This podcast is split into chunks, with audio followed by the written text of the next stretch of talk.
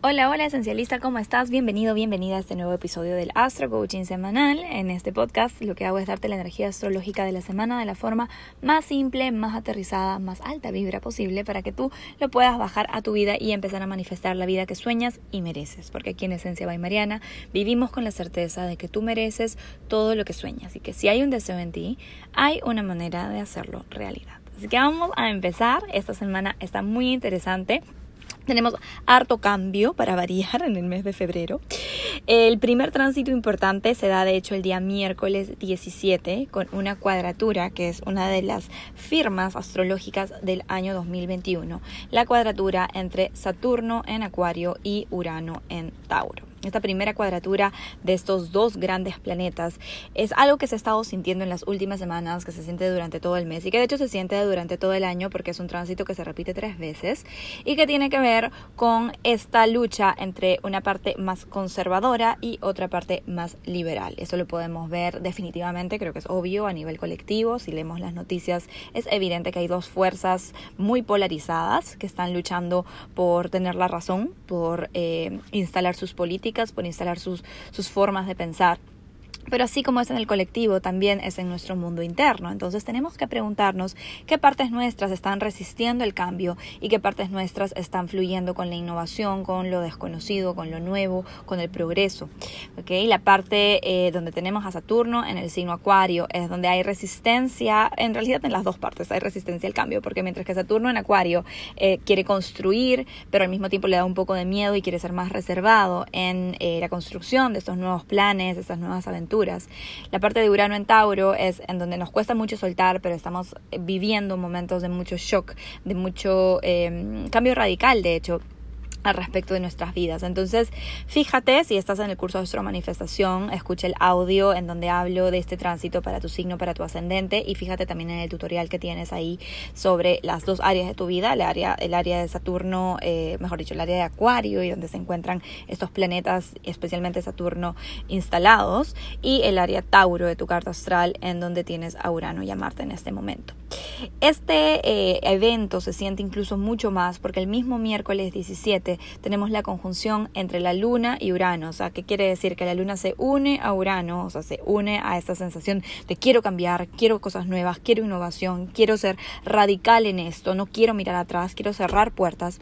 Entonces es un día en donde podemos sentir muchísima impaciencia, en donde podemos sentir un poco de esta energía errática que nos quiere llevar a tomar decisiones de forma impulsiva, a querer romper con las cosas de una sola vez y eh, a veces tenemos que tener cuidado porque este aspecto nos puede desconectar de nuestro lado emocional y puede hacer que tomemos decisiones de las que luego nos arrepintamos, no necesariamente por la decisión en sí, sino por el cómo lo hacemos. ¿Verdad? Hay muchas veces que tomamos decisiones, no sé, cómo terminar con alguien, cómo dejar un trabajo, cosas que en el fondo sabemos que están bien hacer, pero la forma en la que lo hacemos es lo que genera todo el caos, porque lo hacemos de forma impulsiva o buscamos una excusa para hacer una pelea o eh, lo hacemos de una forma pataletuda que al final termina saliendo de, de una manera muy inmadura y terminamos arrepintiéndonos y arruinando el proceso que podría haber sido una gran oportunidad de transicionar, de generar cierres, de conectar con nuestras emociones, de tener conversaciones sanadoras y lo hacemos todo mal. Entonces hay que tener cuidado con esto. El miércoles 17 se va a sentir mucho más ya que la luna va a estar en conjunción con Urano, como ya dije, y donde va la luna se aterrizan las cosas a nuestro cuerpo y a nuestros sentires emocionales. Así que el miércoles 17 es un día para tomárselo con calma de todas maneras. El jueves 18 la energía cambia totalmente, se comienza a disolver la gran fiesta que tenemos en el signo Acuario, ahí donde todos los planetas han estado reunidos hablando de cambio, de innovación, de revolución, pero bastante en la mente, bastante en nuestras cabezas. Y el Sol es el primer invitado en despedirse, de hecho el Sol, que es el invitado de honor, es el primero en despedirse y se muda al último signo del zodiaco. El jueves 18 empieza la temporada Pisces o sí. Entonces, ¿qué sucede? Primero que nada, el Sol en el signo Acuario se encuentra en una posición de detrimento. ¿Por qué? Porque el Sol rige al signo Leo, que es el signo opuesto a Acuario. Por lo tanto, cuando el Sol está en Acuario, no se siente muy bien. Cuando el Sol pasa a Pisces, si bien no está en su salsa, por lo menos está en un lugar más neutral. Entonces vamos a tener la oportunidad de conectar más con nuestra energía solar, pero sobre todo vamos a tener la oportunidad de conectar con nuestra energía emocional. Pisces es un signo de agua. Entonces, quiero que visualices que cuando estamos en el mes de Acuario, especialmente con el estelium en Acuario, has estado como un astronauta fuera del planeta Tierra, flotando, viendo las cosas desde el big picture, pensando en ideas nuevas, en cómo cambiar las cosas, pero pensando, pensando, pensando mucho. Y en el momento en el que el Sol ingresa en el signo Pisces, ese astronauta es absorbido por la Tierra y jalado hasta las profundidades del mar, del océano, del dios Poseidón, de Neptuno, porque de hecho es un signo que está regido por Neptuno y Pisces rige el mar y sus profundidades. Entonces, el mood va a ser un cambio de lo mental a lo emocional. Pisces es el último signo del zodiaco, por lo tanto es el último mes del calendario zodiacal. Ese es el mes en el que soltamos, es el, mes en el que nos entregamos al proceso, es el mes en el que lloramos y procesamos lutos y sentimos y nos damos el permiso de estar en nuestro mundo emocional, de estar en nuestras aguas profundas, de estar en nuestro inconsciente, de estar en nuestra imaginación, de conectar con el universo, de conectar con Dios, con eh, la vida, con la fuerza vital, como tú le quieras llamar. Entonces es un mes sumamente distinto al mes de Acuario en el sentido de que vamos a estar sintiendo más que pensando. Ojo, todavía Mercurio está en Acuario, todavía Venus está en Acuario, todavía tenemos a Júpiter y Saturno en Acuario que se van a quedar ahí buen rato. Pero sí es verdad que cuando el Sol cambia de signo, nuestra conciencia, nuestra atención, nuestra presencia cambia de ropita, por así decirlo. Entonces, si bien todavía tenemos muchos planetas en Acuario y todavía esta energía mental está a tope, ya cuando el Sol se va de Acuario vamos a empezar a, tener la capacidad de sentir más, de conectar más con nuestra intuición, de estar más empáticos, más empáticas a la energía emocional de otras personas también. Este es un mes maravilloso para empezar a meditar, es un mes maravilloso para incluir en tu vida higiene espiritual, que es algo de lo que te voy a hablar al final en los tips de las semana. Pero bueno, ese es el inicio de una nueva temporada. Empezamos la temporada Pisces.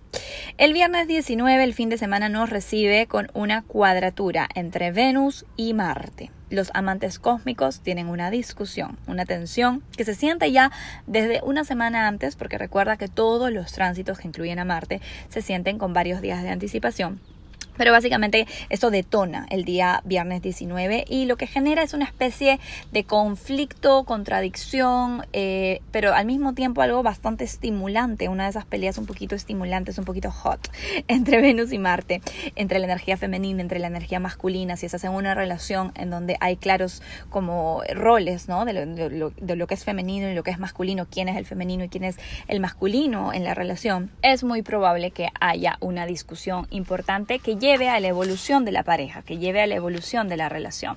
Mientras que Venus en Acuario está pensando, literalmente, pensando, pensando, pensando todo el tiempo en el futuro, en el progreso, en cosas nuevas, en, em, está un poquito desapegada, ya un poquito como desprendida. Venus en Acuario es una chica intelectual, por así decirlo, una cumbiera intelectual.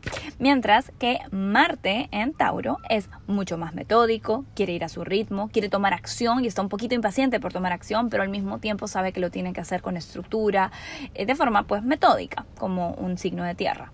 Entonces, esta cuadratura nos habla de una discusión que está tirando por estos lados, ¿no? Una parte de la pareja, una parte de la relación, que puede ser una relación también de sociedad, una relación de negocios, quiere cambio, quiere cosas nuevas, quiere innovar y quiere hacerlo ya.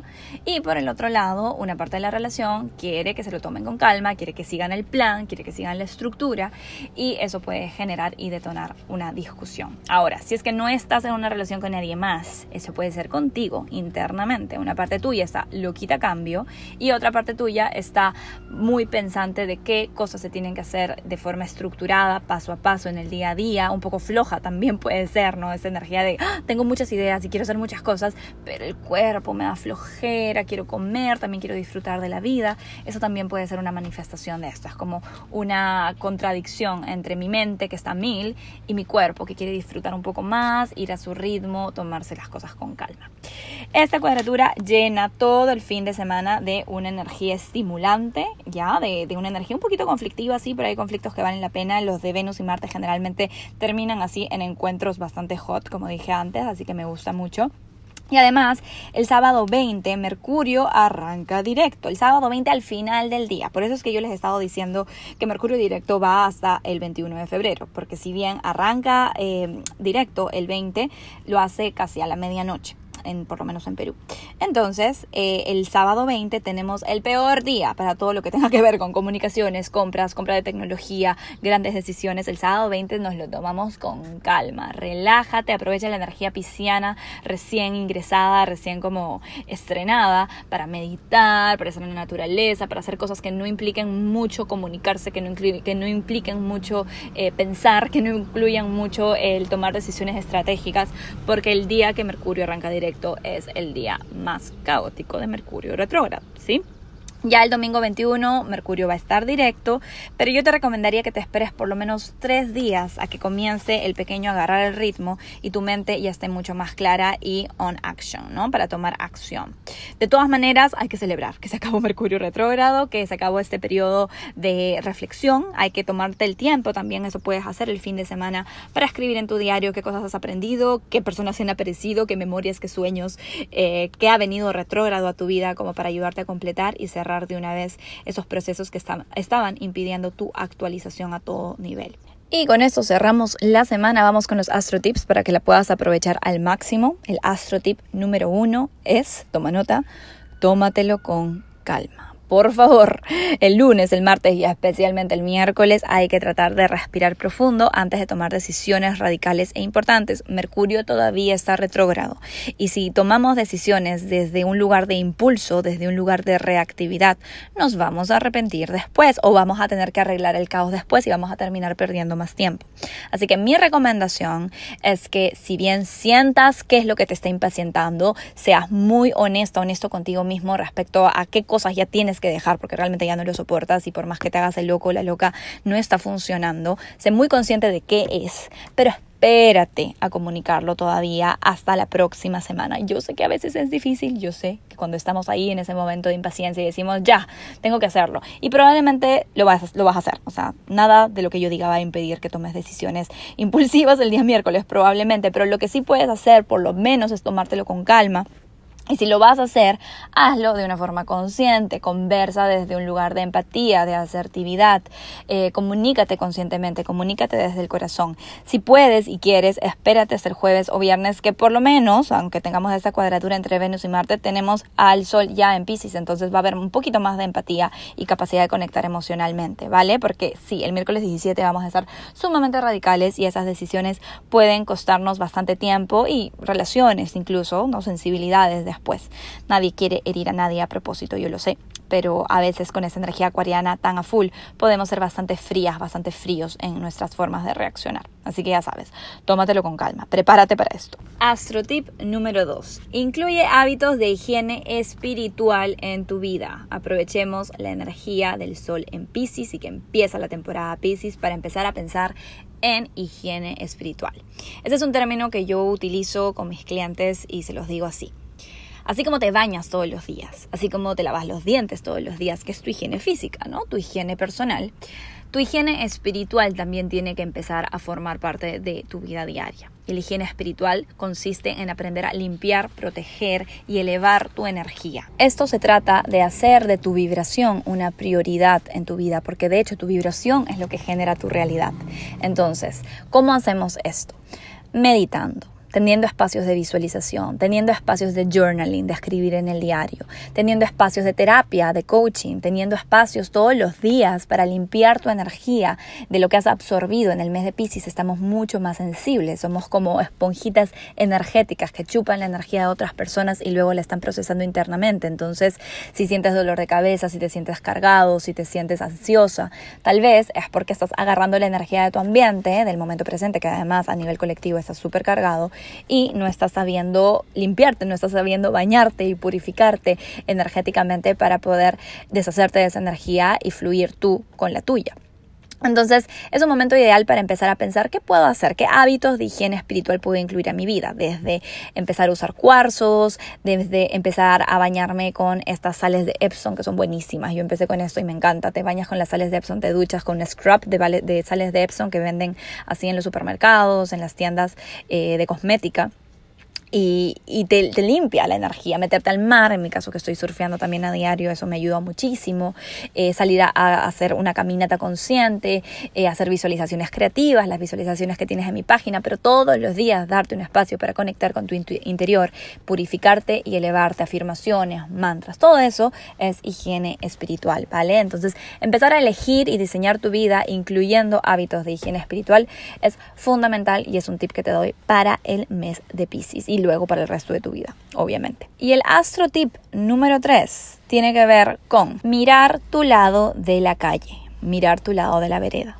Cuando estamos en discusiones con otras personas, especialmente en pareja, es muy difícil soltar el orgullo y dejar de apuntar con el dedo a la otra persona en lugar de concentrarnos en qué es lo que yo estoy haciendo, cómo estoy yo contribuyendo a este conflicto.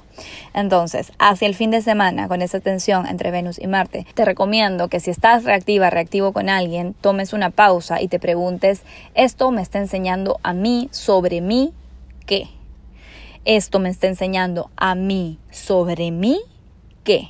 ¿ok? En lugar de pensar en cuál es la lección para la otra persona, que la otra persona tiene que mejorar en esto, que porque siempre hace lo mismo, es este conflicto me está enseñando a mí sobre mí qué cuando te encargas de ver tu lado de la calle, tu lado de las cosas, tu espacio energético, tu espacio emocional, tu propio proceso, eso automáticamente hace que la relación se eleve porque energéticamente estamos conectados. Entonces, si tú comienzas a trabajar en ti, en lugar de estar enfocándote en la otra persona en donde no tienes ningún tipo de control, tú estás contribuyendo a que la otra persona también haga lo mismo a un nivel inconsciente. Ya yo sé que suena un poquito woo pero créeme que funciona. Cuando uno se comienza a enfocar en qué es lo que yo estoy aprendiendo, qué lección hay para mí aquí y cómo puedo mejorar sin darme de látigo, sin tratarme mal, pero siendo consciente de que pues soy un ser humano imperfecto, perfectamente imperfecto, que estoy creciendo y evolucionando y que estas discusiones y conflictos son oportunidades para ver mis sombras e iluminarlas. Entonces, enfócate en tu lado de la calle, recuerda,